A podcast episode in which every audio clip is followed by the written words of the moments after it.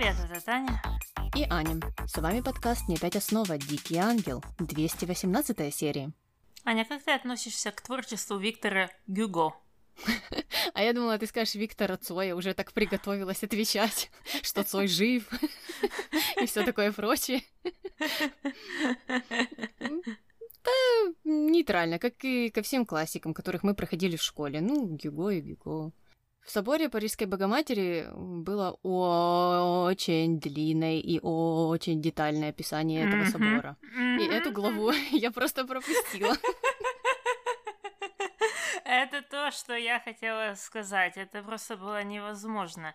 Я вообще не люблю вот эти все описательные романы, описательные произведения. И, наверное, по этой причине я не дружу с классикой, в частности, с русской классикой, там, где они еще, мне кажется, больше любят все в деталях описывать. Зачем вы описываете? Я видела на фотографии этот собор. А знаешь, Таня, кто был с тобой солидарен?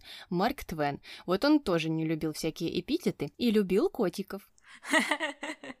Это хорошо, что у нас есть единомышленники. Но, кстати, не Виктором Гюго одним. Еще 218 лет назад родился Александр Дюма. Как ты относишься к его творчеству? Ну, так же, как и к Гюго, честно говоря. Ну, мушкетеры и мушкетеры. Помню Монте-Кристо. И помню, что его... Кто играл? Депардье? Да? Понятия не имею. Наверное, я вообще не разбираюсь в этом всем. Я даже не видела эту советскую экранизацию вот этих трех мушкетеров. Я о ней слышала и даже песню слышала, а так, чтобы я его это смотрела, так нет. Но я знаю, что песня, это, а, она вызывает очень много интересных э, вариаций, особенно у детей. И я помню, что я тоже не могла понять, что там поется. И я пела, ну, что попало, там вот эти вот пара-пара и так далее. Mm-hmm. В общем, там из этих э, слов можно сочинять каждый раз новый, новый текст для этой песни.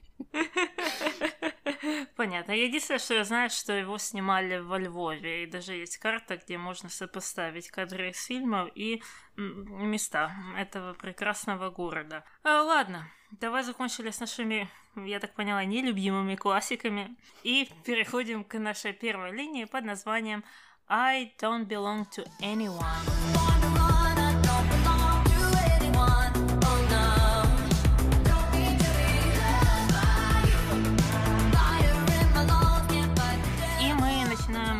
С конца прошлой серии, когда Мелагрос э, всем заявила, что она вообще никак не собирается быть Ди Карло, потому что она Эспосито. И объяснила всем, что такую фамилию дают брошенным детям, которые оказались в монастыре. И это то, кем она является. Ну, а Анхелика, любительница всех драм, конечно же, там весело хлопала в ладоши и гордилась вот своей внучкой, и как она вот тут так всех э, обломала. Ну, история, как всегда, в принципе. Угу. Ну да, чего еще было ожидать от Анхелики? Э, ну а уже в спальне Луиса стала кричать на Феде за вот эту дурацкую, по ее мнению, идею. Она сказала, что это вообще могла быть катастрофа, ну если бы Милагрос согласилась на это все. И Феде очень оскорбил ее эм, этим решением, этой идеей. Э, ну и непонятно, самое важное, непонятно, что бы сказали друзья. Феда было все равно, он вообще не понимал, кому какая разница, и сказал, что все и так уже все знают. Но Луиса была с этим категорически не согласна. Давай послушаем. Давай. Известно ли тебе, у скольких известных людей есть лишки? Практически у всех. Политики, которые покупают для своих любовниц квартиры за миллионы долларов. Бизнесмены, у которых есть незаконные дети, бог знает где. У всех есть что скрывать. Но никого не волнуют сплетни. Все боятся лишь доказательств. Ты это понимаешь? Не понимаю, на что ты намекаешь? Это элементарно, Федерико. Пусть о тебе говорят все, что угодно. Говорить это одно, но доказательства это уже совершенно другое. Если ты признаешься, что случай – это правда, ты навсегда потеряешь уважение. Наверное, ты права. Конечно, права. Погляди на себя. Как ты не уверен в себе?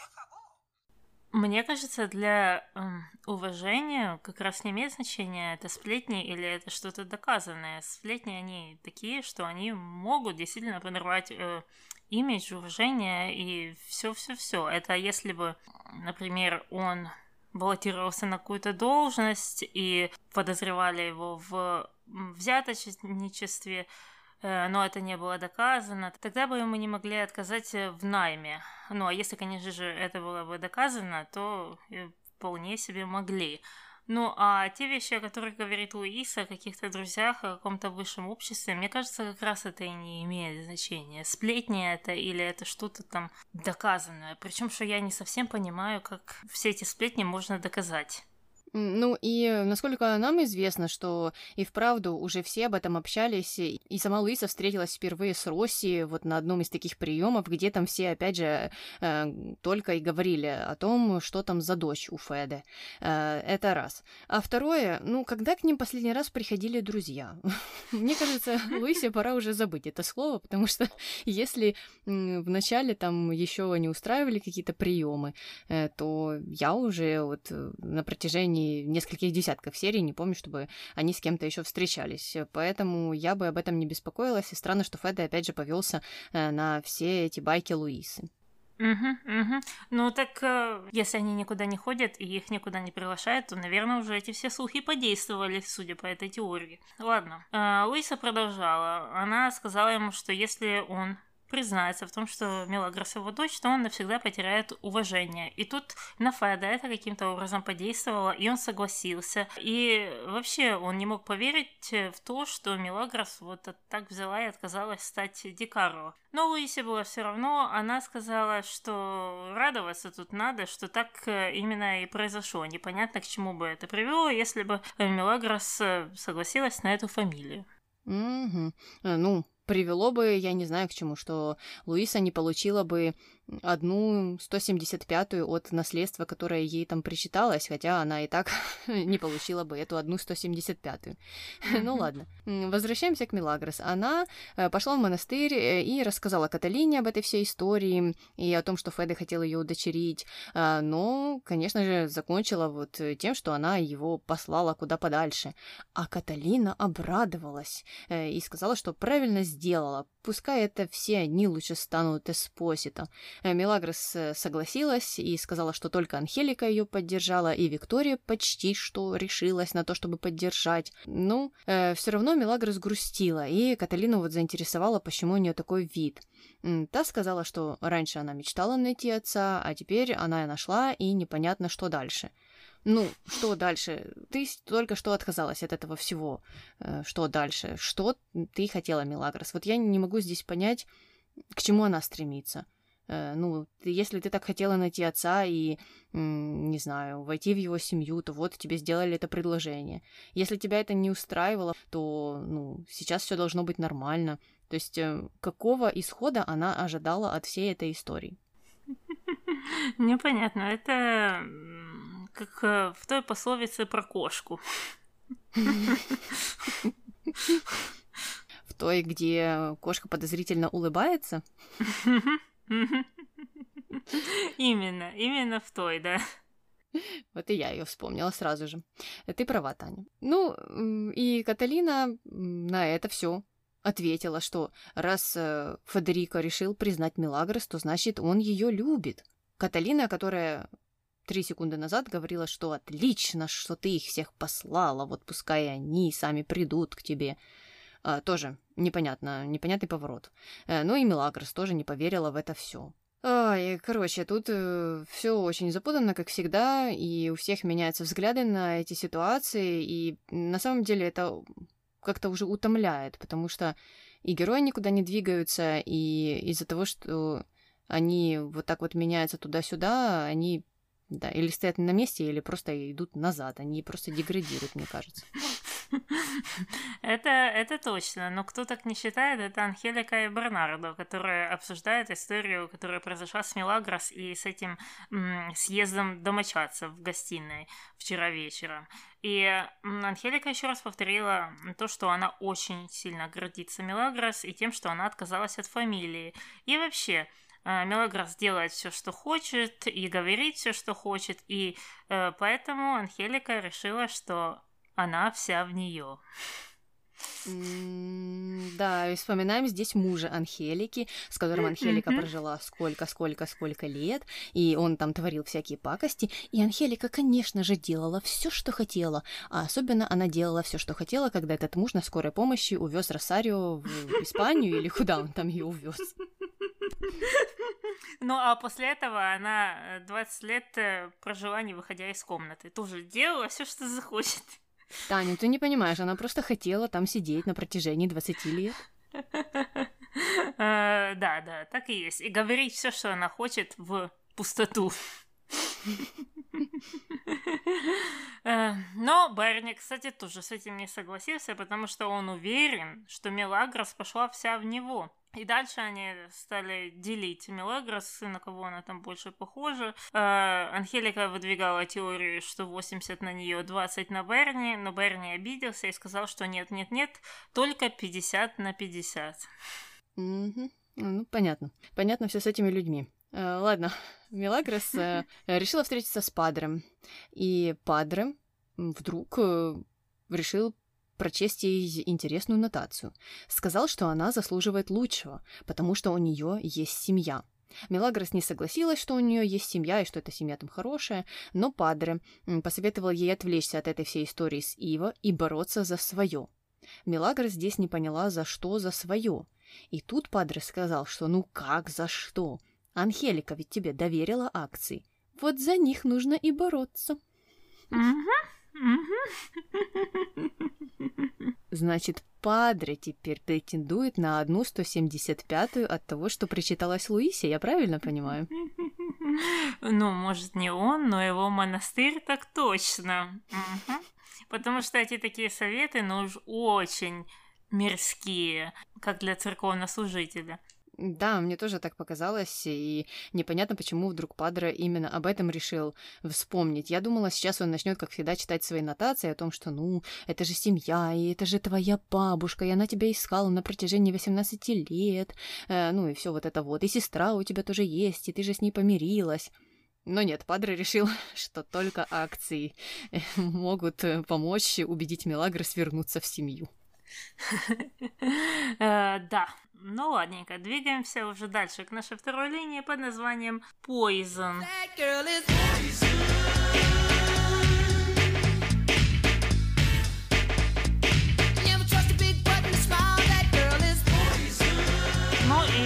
Начинаем с того, что Анхелика уже который день удивлена, как долго занимают эти все анализы, и что их никак никто не может доставить, но Берни успокоил ее сказал, что вот сегодня будут.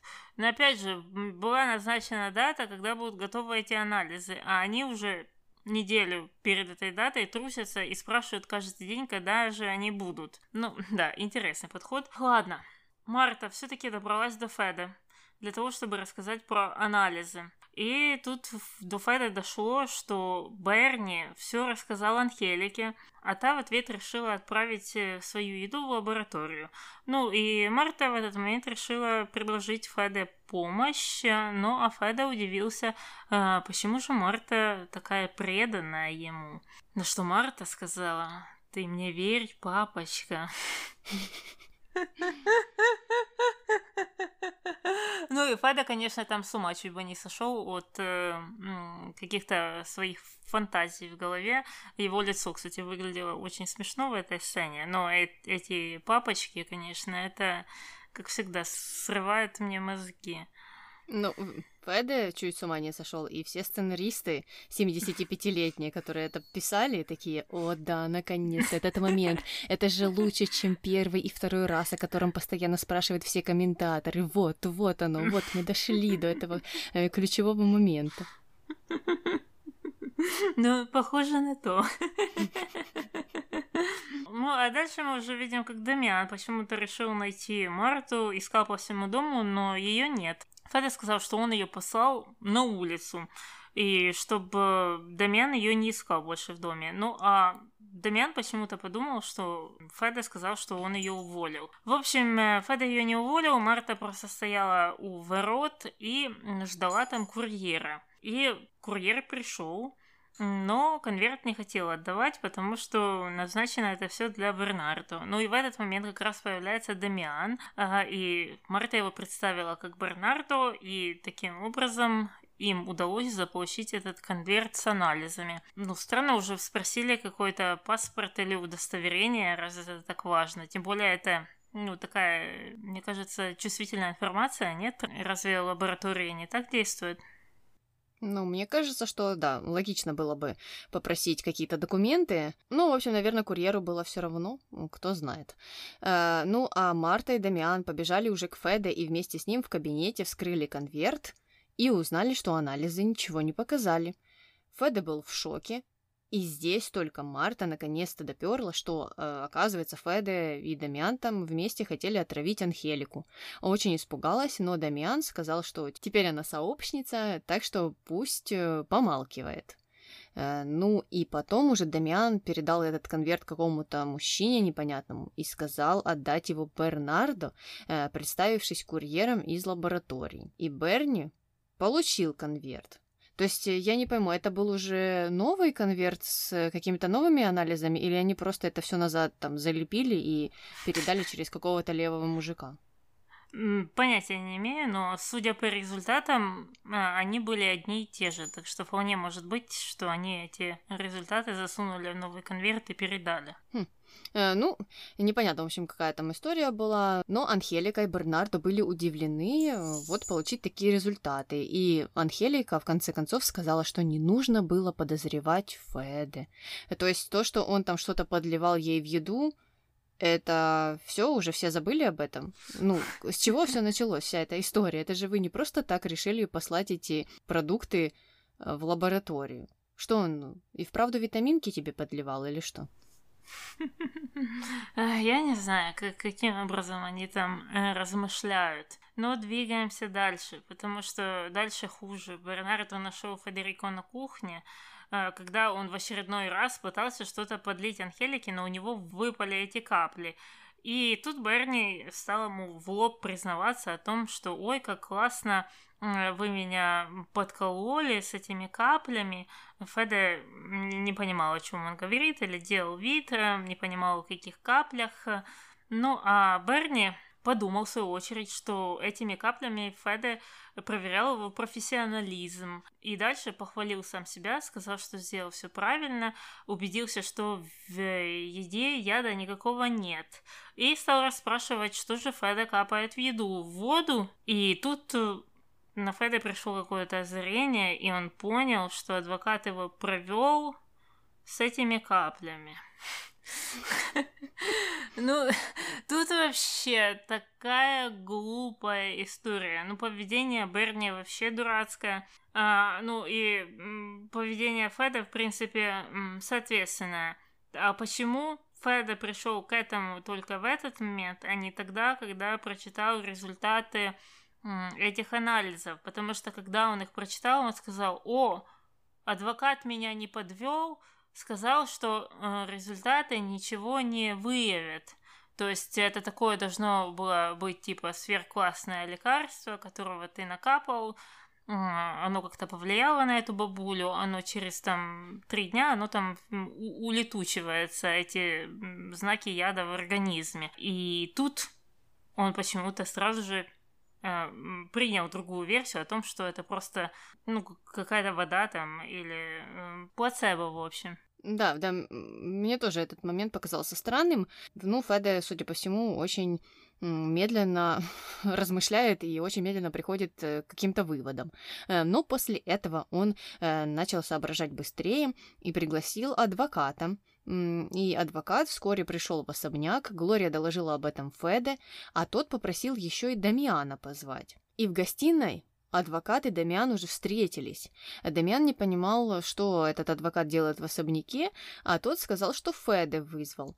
И Дамиан э, подумал, что, наверное, Феде хочет э, купить еще капель, э, но как раз в этот момент пришел Феде и стал интересоваться, откуда это Дамиану известно о каплях. Домен попытался съехать, сказал, что Феда там когда-то обмолвился словом, но Феда сказал, что нет-нет-нет, э, и решил э, рассказать, как он видит эту ситуацию. Давай послушаем. Давай. Этот человек обвел меня вокруг пальца с этими каплями и сказал, что его брат врач, и что лечение обойдется очень дорого, и я ему заплатил. Значит, ты должен с ним разобраться. А теперь извини, я должен идти. Никуда ты не пойдешь, а вернешь мои деньги. Я не понимаю, о чем ты, Федерико. Или ты вернешь мне деньги, или плохо кончишь. Пожалуйста, я верну вам мою часть. Ваша часть? А сколько это? Ради любопытства. Половина. А другая половина у кого? Серьезно, Федерико, я должен идти. Кто получил другую половину? Ваш родственник. Разве Дамиан не знал об этом плане? Когда Феда к нему пришел, Дамиан подумал, что он хочет убить мать. Но тот сказал, нет, нет, нет, не убить, просто там ее как-то притравить, чтобы забрать э, наследство, и м, ты тоже будешь в этом заинтересован. И тогда Дамиан согласился. То есть э, ну, он знал, что что-то будет э, ну, подсыпаться, скорее всего, этой матери. Разве нет? Ну, и мне показалось, что это было уже после того, как Фета договорился с адвокатом. То есть, получается, Дамиан и адвокат работали изначально вместе, просто нам это не показали, но это как-то не очень хорошо работает с той линией, которая, ну, шла изначально об этих каплях. Ну, во-первых, потому что когда этот адвокат предложил Феде а, вот эти услуги, то о деньгах не было и речи. Он э, просто там сказал, ну, тебя ждет повышение большое. А адвокат не выставлял никакой счет.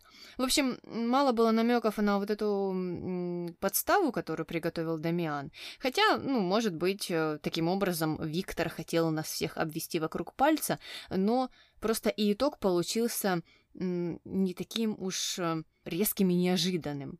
Ну да, Дамиан влез в очередное дело.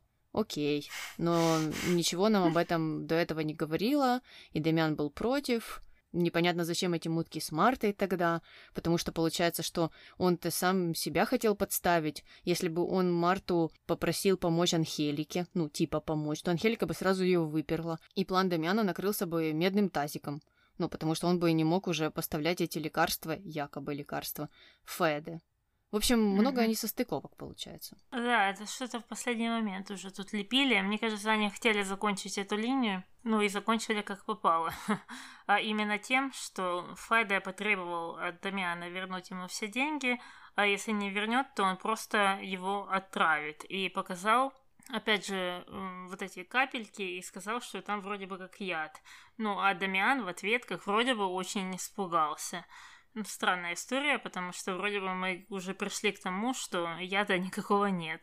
Ну да, разве что Феда его где-то еще достал. Может быть, у него есть бухгалтер, у которого есть брат. И вот он-то настоящий врач. Ну ладно, э, давай двигаться дальше на третью линию под названием «Шкатулка из прошлого». Начинаем э, с разговора Виктории и Ива. Э, Виктория не понимает, что случилось с Милагрос. Ну а Ива говорит, что он ничего не делал, конечно же. Ну, Ива должен всем это сказать. И очень пытался выяснить, что же не так. Но все бесполезно, потому что Милагрос с ним не общается. Ну, Ива и память короткая в то же время, потому что пока он беспокоится о своей репутации и бегает всем рассказывает, что он не виноват, виноват, он забывает о том, что Мелагрос на самом деле сделала очень прозрачный намек на то, что он сделал не так. Ну ладно. Э, Ива продолжил жаловаться и сказал, что он устал, э, что она с ним обращается как с кретином. Почему как? Ну вот, тут э, и хочется задать этот вопрос, потому что, ну, не знаю, с кретином или не с кретином, но точно с человеком, который слушать не умеет. Э, Виктория посоветовала Ива успокоиться и пообещала поговорить с Милагрос. Э, на что Ива спросил, думает ли Виктория, что он нужен Милагрос. Наша песня хороша, начинай сначала. Ну да, еще он должен был поинтересоваться, думает ли она, что он должен жениться на Милагрос или там, не знаю, что он сегодня должен еще раз сходить в туалет, например. Виктория, конечно же, ответила, что да. Э, ну, а Ива попросил ее узнать хоть что-то. Э, ну, и Виктория отправилась в монастырь э, поговорить с Мелагрос об Иво. Мелагрос спросила, пришла ли она как его сестра или ее сестра. Ну, и потом сказала, что вообще-то она не хочет общаться с Викторией. Виктория ответила, что Мелагрос любит Ива, если они расстанутся, то она еще пожалеет. Ну и сказал ей, что Ива умирает. А Мелагрос ответила, что ну и отлично, и ушла.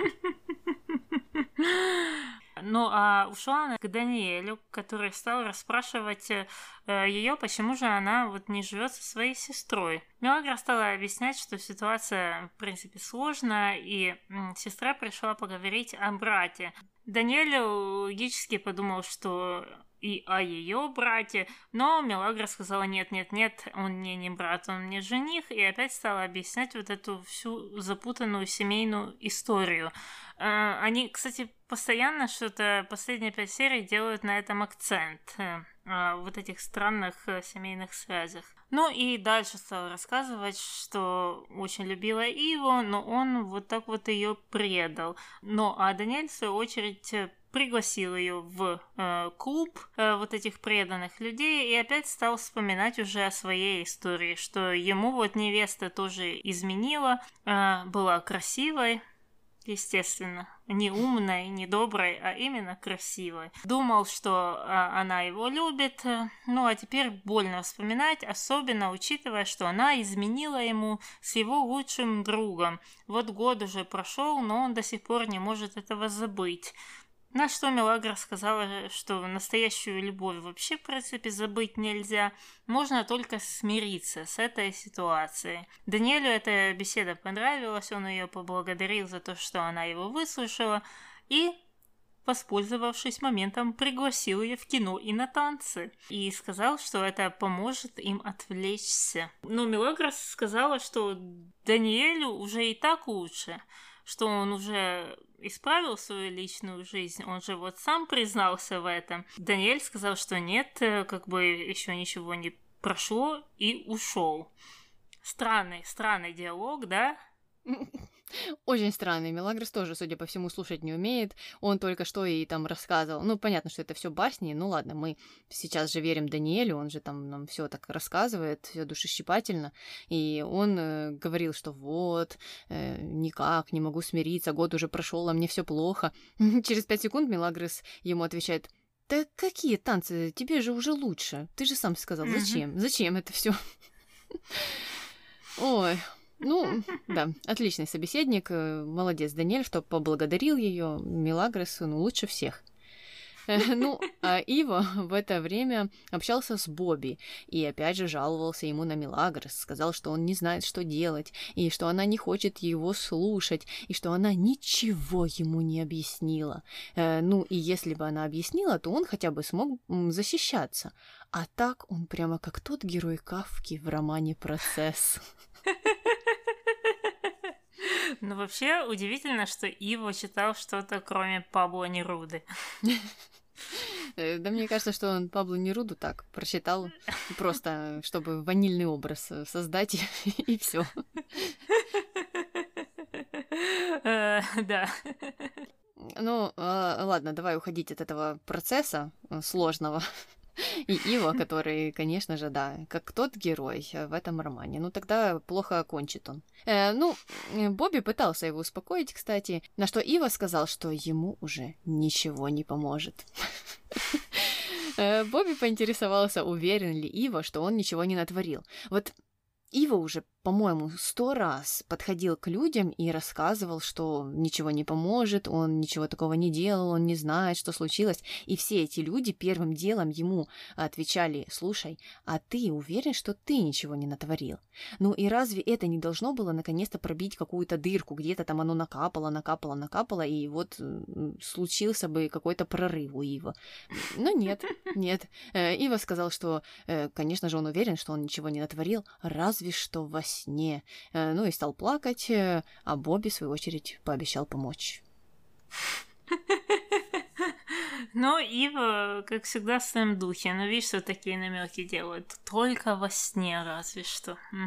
Ладно, дальше мы уже вместе с Иво возвращаемся в офис Дикаро Конструкционес, где Андреа принесла ему кофе и стала играть. Говорит, что сочувствует, что так получилось с Мелагрос, и советует ему не сдаваться и рассказать ей о любви. Ива сказал, что, ну, так он уже тысячу раз ей а, об этом сообщал, но она просто не хочет его слушать. На что Андреа с уверенностью объявила, что в таком случае Мелагрос его просто-напросто разлюбила. Вот такая вот тонкая игра Андреа, понимаешь? Оскар, Оскар в студии. Э, я не знаю, на кого это может работать, но только на дурака. Ну, недаром же э, его считают кретином. Вот и пришли к этому выводу. Вот доказательство. Э, ну, да, Ива так ничего и не понял. А Мелагрос в это время сидела с коробком на улице у монастыря я имею в виду со спичечным коробком, э, и Падре пришел э, и заинтересовался вот этим вот коробком. Э, Мелагрос сказала, что вообще-то это не просто спичечный коробок, а это шкатулка, которую ей оставил Серхио, чтобы она положила туда свою гордость, ну и вот эта вот вся история. И только тогда она будет счастлива с Иво. Но, наконец-то, настал момент открыть шкатулку, открыть этот ящик Пандоры. Сезам, откройся. Ну, а мы возвращаемся в особняк, где Глория решила навестить Иву и объявила ему, что Мелагрос хочет с ним встретиться. Ива сказал, что будет э, дома и готов с ней встретиться. И потом они еще полчаса ссорились о том, почему Глория вдруг стала называть Иву на «вы», а они же друзья, и они там спорили, и это ни к чему, как всегда, не привело. Но позже Мелагрос все-таки пришла к Иву, а, тот сказал, что он очень скучал, а, ну а Мелагрос в ответ показала ему коробок и пересказала всю эту историю про то, что в нем находится, а именно ее гордости. Она хотела его простить и понять, а Ива так и не заметил, а, как она старается, ему было все равно, и в конце концов он ее обманул. Но у нее все еще осталась вот эта гордость, которая лежит в этом коробке. И добавила, что Мелагрос э, для него умерла. А, вот такой вот э, занавес случился. Я, конечно, не фанат вот этих оборотов, а, вот этих каких-то театральных представлений с гордостью в коробках. И я не думаю, что это может э, к чему-то хорошему привести. А, к улучшению этих отношений, особенно учитывая адресата, с кем ты общаешься. Тут Ива прямым текстом не может понять, слушай, ты мне изменял. Я видела. Ты такой, что? Не, я же ничего, я, я только сне ничего не знаю, вообще ничего. А тут она пришла с этой сложной схемой, с какой-то непонятной гордостью, с какой-то коробкой. Она что, действительно надеется, что Ива что-то из этого поймет?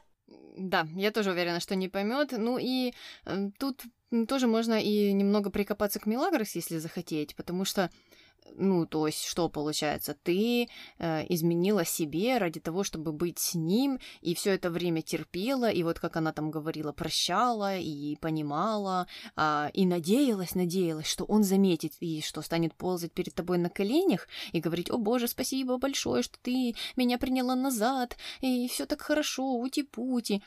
А ему, оказывается, все равно, такому козлу. Он даже не замечает, что я-то гордость в коробок сложила, и не видит вот этого вот всего. Ну, оно как-то и вправду звучит странно, но это же эти инстаграм-тренинги э, в своей полной силе. Ну, ну что это такое? Ты полноценный человек, и э, ради других людей ты не должна засовывать что-то куда-то. Э, ну, или вы вместе работаете, или вы не работаете. Э, а там говорить, что спустя 50 лет после того, как вы решили жить вместе, жениться, не знаю, что, что там, как, каким образом ваши отношения сложились, э, что вот, а я-то 50 лет назад гордость-то свою в коробок сложила, а ты мне ни разу спасибо не сказал. Ну что это за условия к построению хороших, нормальных отношений? Я не пойму. Ну, какие условия? Условия мыльных опер. Жертовность, опять же, которую никто не хочет оценить. Это что-то по типу «А я вас это рожала, воспитывала, а вы мне в старости стакан воды не принесете».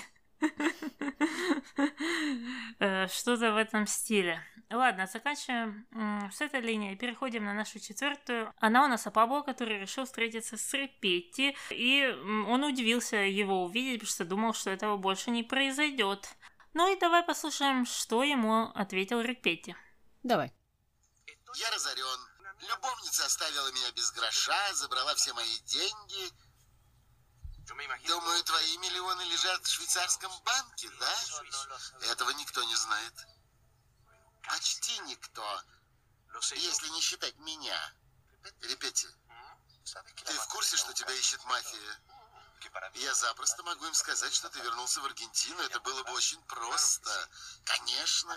А я запросто могу сказать, что ты присвоил часть их денег. Хватит. Хватит шантажировать друг друга. Что тебе надо? Чтобы твоя семья помогла мне вернуть имидж. Я хочу побыть здесь пару дней. За это я тебя не выдам. Странный такой шантаж. Я бы на его месте требовала часть этих денег в обмен на то, что он его не выдаст, а не какую-то там странную репутацию. Но он вернет что-то, допустим, непонятно каким образом. Ну и все равно будет сидеть без денег на чужой квартире, вернее, даже не в квартире, не в особняке, а лежать где-то там э, на шезлонге у бассейна. Э, ты так э, предполагаешь, что он там живет, правильно я понимаю? Ну, оно именно так и выглядело, да. В курятнике, в том, который Рамон и Рокки когда-то строили. Mm-hmm. Ну, может быть, э, вот э, это возобновление или очищение репутации предполагает э, то, что Пабло поделится деньгами. Ну, а зачем иначе Репети об этом вспомнил?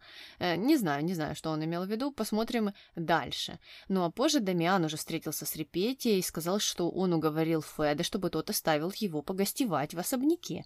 А за это Репети должен помочь ему и рассказать о сообщнике. Дамиан к тому же, сказал, что он заметил, что Репетти раньше рассказывал, что его обокрали на много миллионов, а это больше, чем они с Федой ему заплатили. А это значит, что он поделился с сообщником, так что пусть он гонит его имя. Таня, ну давай, попробуй мне, пожалуйста, расшифровать э, эту формулу. Мне кажется, тут э, формула не работает никак. Э, и логики никакой нет, потому что там же сколько было? 100 миллионов или 200? Э, ну, там просто мафия много дала, это да. А угу. Феде и Дамиан, э, по-моему, э, сначала они хотели ему дать восемь с половиной, но я не помню, они сошлись там на этой сумме или все таки на 20, но там было не больше, чем 20 миллионов. Но, тем не менее, это не был один миллион. Начинаем uh-huh. с того, что миллионов было изначально несколько. Дамян не прав. То есть э, это не больше, чем они с Феды ему заплатили. Но по логике Дамиана, если у Репети было больше денег, то это случилось после того, как он уже поделился со своим сообщником. Ну, то есть он говорит, что тебя обокрали на миллионы, а это больше, чем мы заплатили, это значит, что ты поделился с сообщником. То есть как, каким образом это вообще работает? Я, я не знаю. Разве что он думает, что сообщник что-то ему подкинул, и этих миллионов стало больше. Но тогда зачем бы тогда Репетти с ним в ответку чем-то делился, если сообщник ему что-то подкидывал. Это какой-то странный обмен деньгами был. Давай, ты мне 100 миллионов, а я тебе 500 тысяч. Отлично, по рукам. В общем, они тут что-то явно накрутили. Мне кажется, Виктор пришел и не почитал э, все условия той сделки, которая происходила в сериале до него. Виктор сказал, я не хочу знать, что происходило до меня. Теперь важно, что происходит сейчас, на данный момент. Ну и получилась билиберда, как всегда. Ну ладно, давай э, от одной билиберды убежим, конечно же, к другой билиберде и к Лине, которая пришла уже к Анхелике за советом о том, как же стать хорошей женой, э, потому что она скоро выходит замуж. Анхелика так на нее посмотрела и сказала, что «Ой, Лина, уже половина страны об этом знает». На что Лина ответила, что, ну, вообще-то она не против поделиться своим счастьем. А Анхелика такая язва, э, ну, а Мелагрос она ни разу не говорила об этом, например. Опять же, mm-hmm. странное отношение к Лине я замечаю. Ну и потом Анхелика поинтересовалась, зачем вообще Лине нужен ее совет. Лина ответила, что Анхелика единственная нормальная женщина в особняке, потому что все остальные там меняют мужей, спят с кем попало, мерятся и ссорятся. А Анхелика не такая в свои 99 с половиной лет.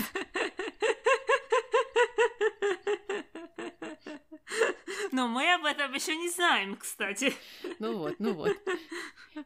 И тут Анхелика опять решила осудить Лину, потому что она, видите ли, сплетница, ну или любит сплетни. Анхелика не любит сплетни вообще ни разу. Анхелике вообще нужно было сидеть возле зеркала и читать это все себе. В том-то и дело. Э, ну, опять непонятно, почему она так нападает на эту бедную Лину. Но в конце концов она снизошла к тому, чтобы дать ей три самых ценных совета. Давай же послушаем этот шедевр. Давай. Я дам тебе три совета. Садись. Три совета? Здорово. Можно я их запишу? Во-первых, никогда не носи бигуди на глазах у своего мужа. Никогда не мажь лицо кремом перед тем, как лечь спать. Это верный способ, чтобы он потерял к тебе интерес как к женщине. Конечно. Отличный совет. И еще. Да. Интересуйся его работой. Стань его советчицей, а главное, все время вдохновляй его. Иначе через какое-то время он будет искать это все на стороне. Правильно. Я буду его вдохновлять. И если он от меня уйдет, то я его убью. Слушай дальше. Да. Ешь как можно больше печенья, когда будешь с ним рядом. Есть как можно больше печенья. Зачем? Чтобы хоть немного молчать и не свести его с ума. Ну, Анхелика явно прошла а, не одни курсы на Инстаграм по женственной женственности женщин. И тут все советы просто отлично вписываются в эту парадигму мышления. Ну, первый совет с этим кремом и бигудями, это прям как выдержка из школы благородных девиц 50-х, мне кажется. А, второй совет по поводу вот этого вечного вдохновления, а то от тебя уйдут, это передвигание вины на женщину, ну как это принято делать, что если он от тебя уйдет, будет тебя изменять, то сама виновата. Что-то неправильно делала, вот это неправильно вдохновляла, мало готовила, бигуди носила. И чего ты ожидала?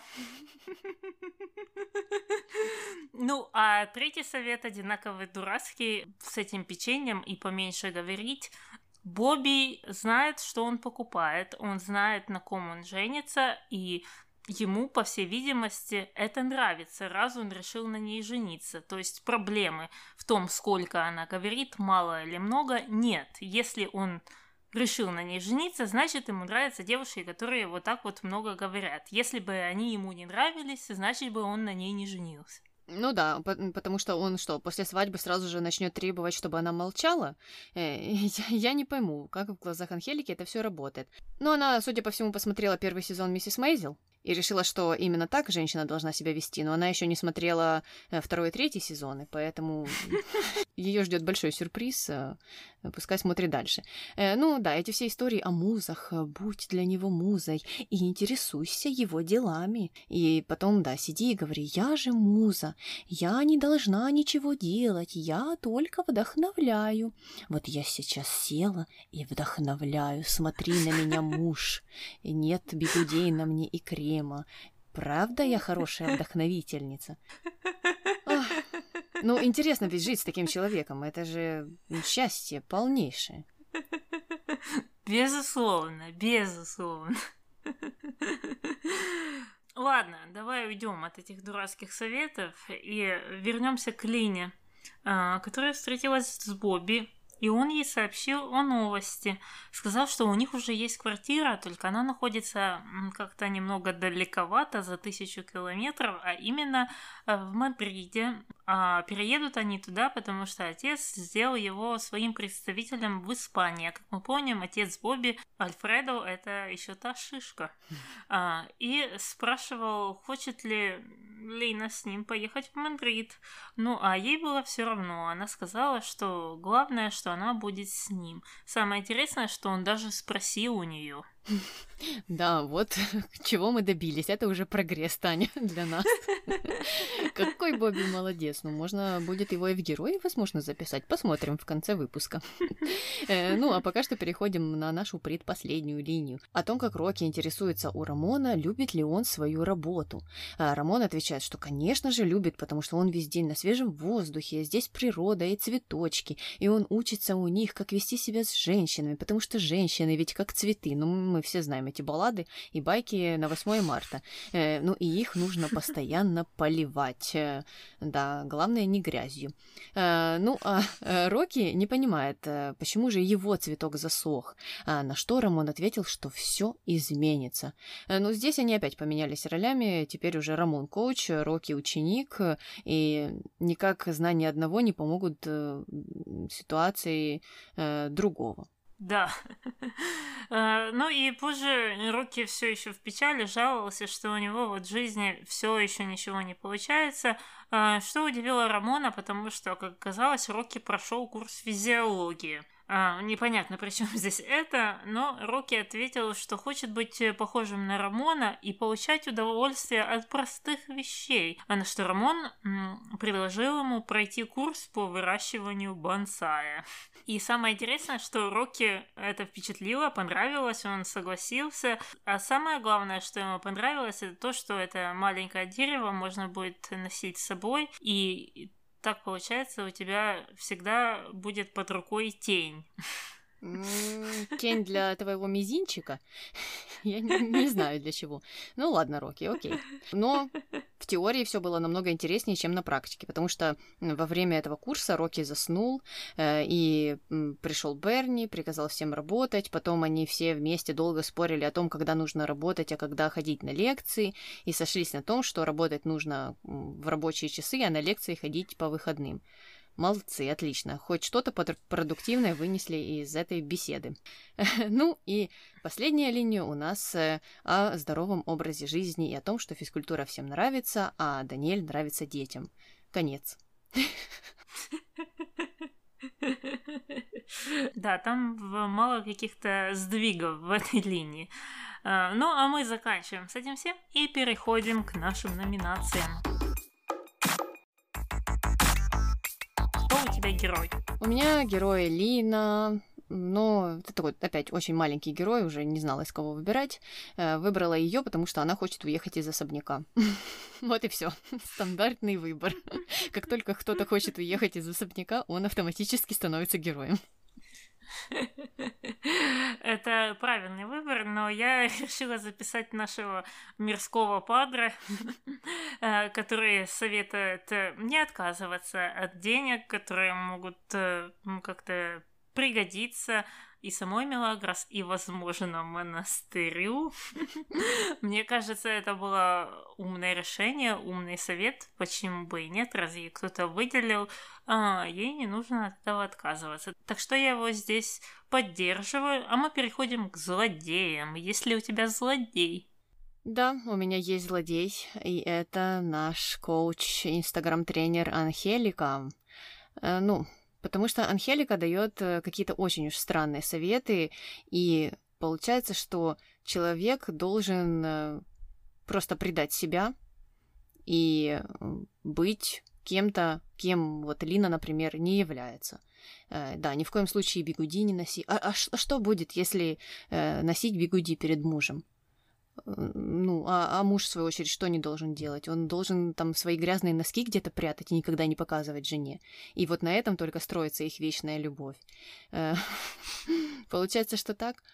Ну, то есть, э, ладно уж, Анхелика там такой человек за традиционные ценности топит, ну, уже бы рассказывала, что э, проводите время вместе больше. Ну, пускай вот она там в том ключе, что ты интересуйся его делами, э, говорила. Ну, это тоже можно было уже как-то принять. Но вот эти все музы, вот эти все бигуди э, и печенье, что самое главное, да как-то все странно выглядит. Анхелика именно так поступала в своей молодости, и таким образом mm-hmm. Mm-hmm. она э, стала идеальной женой для своего супер идеального мужа, и у нее сложилась счастливая жизнь.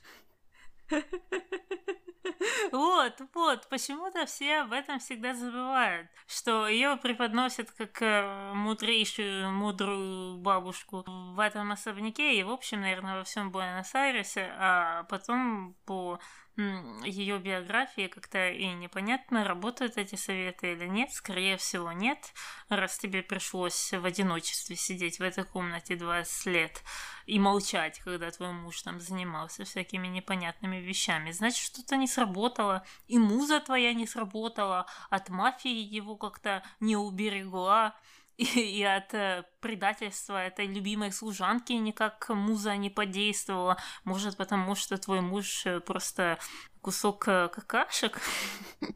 Ну, или, может быть, вы вообще не интересовались друг другом, а думали о том, ну, или, по крайней мере, она думала о том, как ей там бегуди незаметно накрутить, чтобы он вдруг не увидел. А, а остальное ее не интересовало. То есть, да, конечно же, важно это, а не то, э, чтобы тебя главный, по сути, человек в твоей жизни узнал, чтобы ты перед ним э, не стеснялась быть э, самой собой и показать себя такой, какая ты есть, и чтобы вы знали там самые важные детали друг о друге, ну и самые важные, самые маленькие. Ну, на этом ведь все строится. В общем, Анхелика просто какую-то чепуху вещает здесь, и это на самом деле ужасно, потому что она это вещает молодой девушке, которая потом должна это все выполнять. Ну, а сценаристы это все вещают молодой аудитории в сериале, в котором Анхелика играет протагониста. Mm. Тоже. А, ладно, уходим э, на секунду от Анхелики, переходим к моему злодею. Я все же записала Феда по стандартным причинам он действует своими схемами, еще тут угрожает Дамиана чем-то подтравить непонятно чем. А ну не то, что нам очень жалко Дамиана, но все же. Все же так делать нельзя. Так что предлагаю переходить к дуракам. Есть ли у тебя дурак? У меня дурак как раз Феде, э, потому что Феде очень долго и долго и долго э, размышлял и думал о том, как же работает этот яд или это лекарство якобы. Э, ну и правильный ответ поздно появился в его голове, когда уже там Бернард что-то ему стал рассказывать, и причем что там тоже была смешная история, когда Берни э, спрашивал о каплях, которые были у Феда в руке, а тот делал вид, что он ничего не понимает. В общем, ну, Феде такой злодей, э, дурацкий. Э, понятно, я это принимаю, потому что у меня дурацкий злодей в дураках тоже, это Анхелика, которую мы уже обсуждали. Я бы хотела высказать свое удивление здесь, что как так, мы ожидали от Анхелика света в конце туннеля в тьме этого сериала, но нет, э, такие советы э, она уже неоднократно давала, одинаково дурацкие, так что тут, в принципе, все последовательно. Так что я предлагаю переходить к мистеру Морковке. Мистер Морковка сегодня ставит три морковки э, за Марту, которая почему-то решила вот как-то странно подкатить к Феде и назвать его папочкой. Эм, да, это было странно. Ну а мы переходим к нашим комментариям. Комментарий первый. Единственный момент, где я не согласна с Анхеликой и ее советами Лине. Женщина только обязана сделать одно – стать на собственные ноги сделать себя счастливой и жить только с тем, кем заинтересована сама. И не делать ничего, чтобы мужчина не уходил. Ей самой должно быть хорошо, чтобы она не ушла. Ну, я тут, в принципе, во всем поддерживаю этого комментатора, кроме того, что это единственный момент, где э, я с... не согласна с Анхеликой. Как я говорила раньше, моментов этих было немало. Это точно, особенно когда речь заходит о семейной жизни. Там почти ничего не нужно принимать как э, закон, правду, аксиому и все такое прочее. Комментарий второй. Бред. Бесит Милли. Сказала бы про Андрея. Ива бы вытряс из нее всю душу. Так нет, играем в загадки. Аж зла не хватает. Ответ. Вы никак врубиться не можете. Для Мили все ясно. Она видела измену своими глазами и не может знать, что Ива подсыпали снотворное. Ива же должен был сам все вспомнить и сообразить, что он неспроста отрубился после чашечки кофе с вареным Андреа. Так нет же. Он блеет, как козлик. Я не понимаю, в чем дело. Хотя сам ждал Мили в этот вечер в своей квартире. Мог бы элементарно сопоставить эти два факта и догадаться, что тут дело нечистое. Уж если что и бесит, так это тупость Ива. А вы, и не только вы, все шишки на Миле валите, которая, естественно, ведет себя, как оскорбленная женщина. Оскорбленная женщина. Э, Мелагрос. Ну тут вообще такая война была в комментариях, кто из них больше виноват. Э, Мелагрос, которая как вроде бы до конца э, не дорассказывает эту историю, как она ее знает, только делала какие-то намеки. Ну, а другая часть вот высказывается именно таким образом, что вот его эм, ну, такой полукартин, и до него плохо доходит. Но я тут, э, скорее всего, на стороне тех, кто считает, что с Иво не все в порядке, э, и раз он так хочет наладить эти отношения, то это на его совести узнать э, что же там все-таки произошло. Потому что, как мы знаем, на данный момент Мелагрос и не рвется восстанавливать эти отношения, значит, она и не должна предпринимать какие-то там сверхшаги, э, чтобы это все наладить и сидеть ему там по полочкам рас рассказывать посекундно, как произошла эта история. А если уж он хочет так к ней вернуться, так походи по людям, вернусь, вернись к Андреа, рас, расспроси у нее еще раз, что же ему сейчас э, мешает сделать, как тут пишут, вытрясти из нее всю душу. Ничего же не мешает. Можно это сделать, но он этого не делает. Да, да, я согласна с тем, что он э, может э, вспомнить, что там было несколько действующих лиц, ну, в тот вечер. Это Андреа Милагрос. То есть нужно хотя бы ходить не только к одной, но и к другой. И расспрашивать, э, что же произошло. Может быть, э, что-то и узнаешь. Ну, а вообще, как э, говорил один оранжевый президент, по обе стороны есть хорошие люди. Я хочу немного перефразировать. По обе стороны есть глупые люди. Это верная оценка этой ситуации, как и любой ситуации в этом сериале. Комментарий последний. Как Федерико не стыдно смотрит на Марту, как маньяк, а у самого дочки в таком возрасте.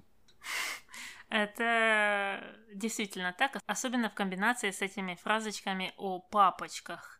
Это, ну, совсем как-то противно. И действительно, тот факт, что ну, там большая разница в возрасте, и то, что они там живут в одной комнате и дружат или не дружат, это не важно, с твоей там дочкой. Это предоставляет еще один такой шар э, отвратительного напыления на всю эту историю.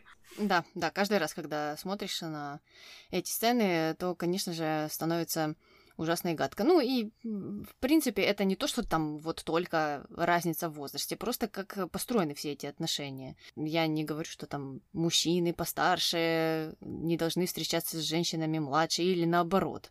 То есть э, тут мы уже отошли от этого всего, пускай все делают, что хотят, если это два взрослых человека, которые согласны на это все. Э, но то, как это все показано, э, это, конечно, да, сложно на это смотреть. Э, не плача и, не знаю, не скрипя челюстью. Ладно, закончили с нашими комментариями, да? Да, закончили, Таня, пора теперь снимать бигуди и быстренько вытирать крем, э, а то еще кто-то увидит. Окей, okay, тогда давай прощаться. С вами была Муза Таня. И вдохновительница Аня. До новых встреч. Пока. Ну ладненько, двигаемся уже дальше к нашей второй линии под названием Poison. Странно так сказал. Ты, ты должна была как, как в песне, так Poison сказать. Ну знаешь, как они там поют? Ладно, так и будет. Пускай так и будет.